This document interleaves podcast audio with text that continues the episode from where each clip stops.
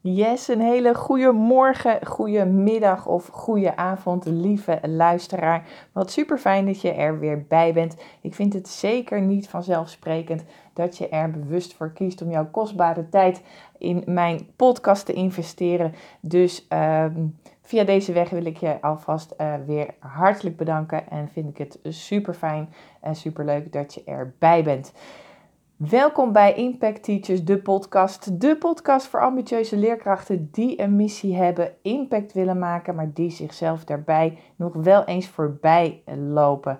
En in deze podcast deel ik tips, inspireer ik je, motiveer ik je, prikkel ik je soms een beetje en bovenal empower ik je om de juiste stappen te zetten, zodat je binnen het onderwijs beter voor jezelf kunt zorgen. En dat is exact waar we deze podcast het over gaan hebben. Namelijk de twee belangrijkste stappen die jij hebt te nemen om binnen het onderwijs beter voor jezelf te zorgen. En die eerste stap die je mag nemen is dat jij 100% verantwoordelijkheid hebt te nemen voor alles wat er nu is in jouw leven. Ook de dingen waar je blij mee bent en ook de dingen waar je minder blij mee bent. Jij en jij alleen bent verantwoordelijk hoe jouw leven er op dit moment uitziet. En ik laat bewust even een stilte vallen. Want ik denk dat het belangrijk is dat je dit goed tot je door laat dringen. Jij en jij alleen bent verantwoordelijk hoe jouw leven er op dit moment uitziet.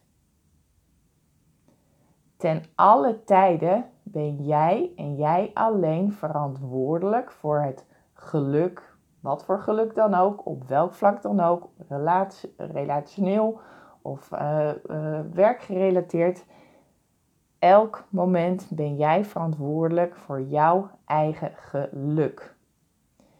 Dat is niet jouw partner, dat is niet jouw werkgever, dat is niet je ouders, familie, vrienden. Jij en jij alleen bent verantwoordelijk voor jouw eigen geluk. En je kan het zien, um, je kan het zien um, zoals Ehm, en dat heb je me misschien wel vaker horen zeggen.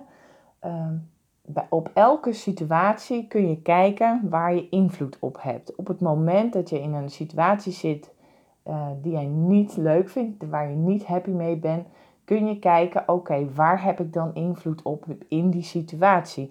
Want als je dan ergens invloed op hebt, kom dan in actie, onderneem actie en ga er dan voor zorgen dat die situatie zo gevormd wordt zodat het voor jou weer een fijne situatie is.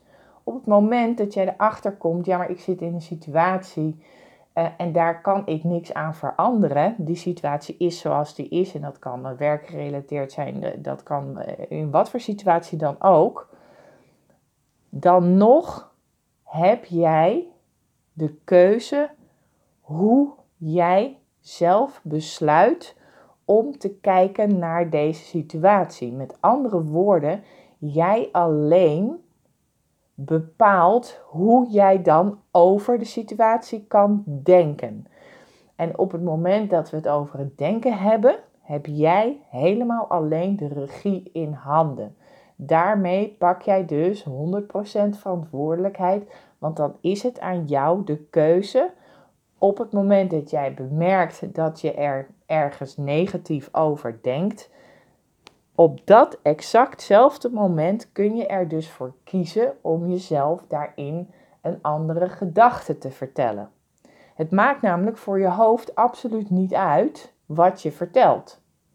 Het maakt zelfs niet uit dat wat je vertelt of dat waar is of niet.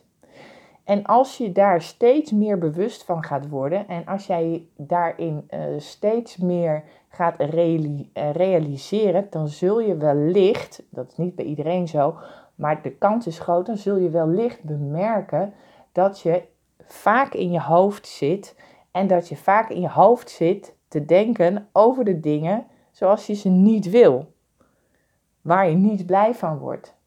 En zijn heel veel van die gedachten ook negatief gevormd, negatief gestemd. En op het moment dat je dat stukje gaat realiseren, als je dat stukje bewustwording uh, gaat pakken, op dat moment exact dat moment kun je namelijk de keuze maken om er anders over te gaan denken. En op het moment dat je ergens anders over denkt, heeft het ook weer invloed op je gevoel, heeft het ook weer invloed op je handelen. Nou goed, dat, dat is misschien nog voor een andere podcast uh, interessant om daar wat uitgebreider over in te gaan. Maar voor nu wilde ik het eigenlijk heel klein en praktisch houden. Stap 1, je bent 100% verantwoordelijk voor alles wat er op dit moment in jouw leven is. En als er een situatie is waarin je geen invloed hebt op de situatie zelf, dan kun je gaan kijken hoe kan ik er dan naar kijken zodat het voor mijzelf behapbaar wordt, zodat ik er misschien wat van kan leren, zodat het misschien haalbaar is om er wel mee om te gaan. Wat kan jij zelf daarin doen? Je hebt altijd invloed op hoe je over een situatie denkt. Een heel praktisch, een heel simpel voorbeeld is bijvoorbeeld zo'n drukke periode binnen school. Zo'n drukke periode van de CITO's, van de, van de rapporten uh, schrijven, van rapportgesprekken. Nou, we kennen ze allemaal. Bij voorbaat, als jij weet dat zo'n drukke periode eraan zit te komen, kun je jezelf de vraag stellen: hey, is dit een situatie waar ik invloed op heb? Op heb? Dan kan je met je collega's, met, met, met, met, met, met school, met directie, wat dan ook, om de tafel gaan zitten. Oké, hoe kunnen we er met elkaar voor zorgen dat het voor iedereen zo behapbaar mogelijk verdeeld is, zodat het, uh, zodat het met elkaar te doen is.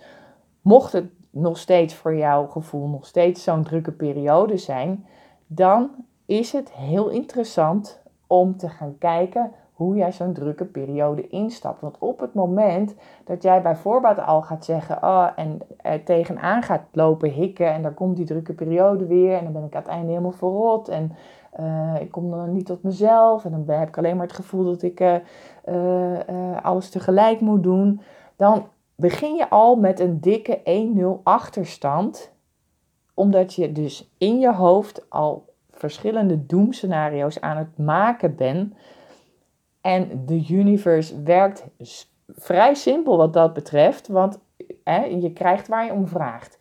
Dus op het moment dat jij weet dat zo'n drukke periode eraan zit te komen, stel jezelf dan de vraag: wat heb ik nodig om die drukke periode door te komen? En maak dat dan zo concreet mogelijk. Desnoods schrijf je het helemaal voor jezelf uit. Desnoods schrijf je op wat uh, anderen daarin voor je kunnen betekenen, waar je misschien hulp bij nodig hebt of niet. Of maar maak dat zo concreet makkelijk mogelijk en maak het voor jezelf zoals je het wel wilt hebben. En ga dan in je hoofd met die gedachten spelen zoals je het dan wel wilt hebben. Dus dat is een hele belangrijke stap die je eerst hebt te nemen en, en je te realiseren dat daarin jij zelf echt verantwoordelijkheid hebt te nemen voor alles wat er nu is. De tweede stap is geloof je dat je kunt veranderen. Want jij loopt ergens op vast. En nogmaals, dat kan in verschillende situaties zijn. Jij loopt ergens op vast. Om wat voor reden dan ook. Eigenlijk doet dat er niet zoveel toe. Geloof jij dat je kunt veranderen? Want op het moment dat jij 100% verantwoordelijk neemt, 100% verantwoordelijkheid neemt voor alles wat er nu in jouw leven is, the good and the bad, geloof jij dan dat jij kunt veranderen en dat ook jij alleen daarvoor verantwoordelijk kan zijn? Geloof jij dat zo'n transformatie, klein of groot, voor jou is weggelegd? En dat is ook echt, echt zo'n momentje waar je echt even bewust voor stil mag gaan staan. En voelen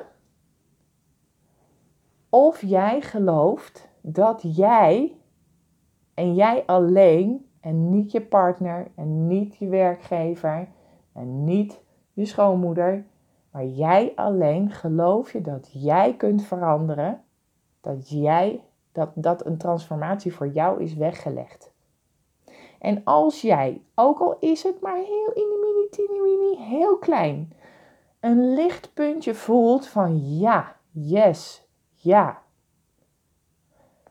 Vaak gaat het ook nog eens uh, gepaard met een gevoel van Ehm, eh, ik kom niet helemaal tot mijn recht. Ik, ik, ik, hè, is dit nou alles in het leven? Ik, heb het gevoel dat ik veel meer kan, of veel meer te geven heb, veel meer te brengen heb. Uh, maar het komt nu helemaal niet goed uit de verf.